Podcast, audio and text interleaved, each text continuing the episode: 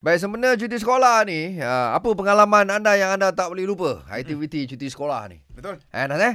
Tadi Din ada cerita dia ambil upah Hmm, tak getah. untuk menoreh getah, toreh kebun bapak dia, sampai tertoreh kebun orang lain. kan? Ah, ah, Okey, tadi saya ada sebut pasal ojol tadi. ah. ah, benda tu. Nah, aku dulu pernah buat ke cuti sekolah aku ambil upah kutip ojol. Kutip ojol. Kutip ojol. Orang yang menoreh getah dia mesti tahu ojol tu apa. Apa dia? Susu getah. Susu getah yang dah Oh. keras tu. Mana dapat nama perkataan ojol? Ojol. Asal panggil ojol? Mana aku tahu kampung aku panggil ojol. Ojol eh? Ojol. Kau pernah dah kutip ojol.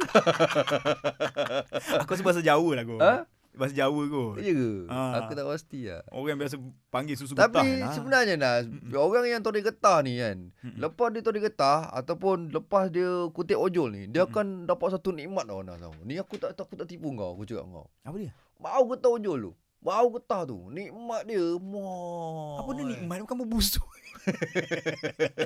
Memanglah orang kata busuk. Tapi makin lama makin nikmat. Aku tak tipu kau. Betul. Ya ke? Ah. Ada kena potong dengan tak keluar radio ni. kan? Boleh kan?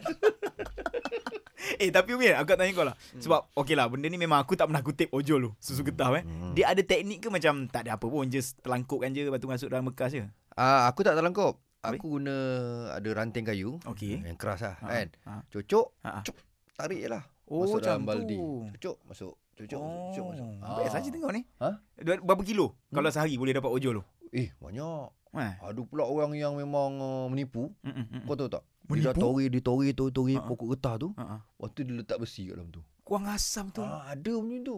Itu Ui. imam berat lah. Tu tak berkat tu. Mana boleh macam tu lu? Malah tak boleh. Dia kata cari makan. Dia kata, Oi, apa sebab berat sangat kau macam ni? Rupanya patahkan ojol tu rupanya ada besi. Kau pernah buat yang tu? Aku tak nak buat. Tak pernah.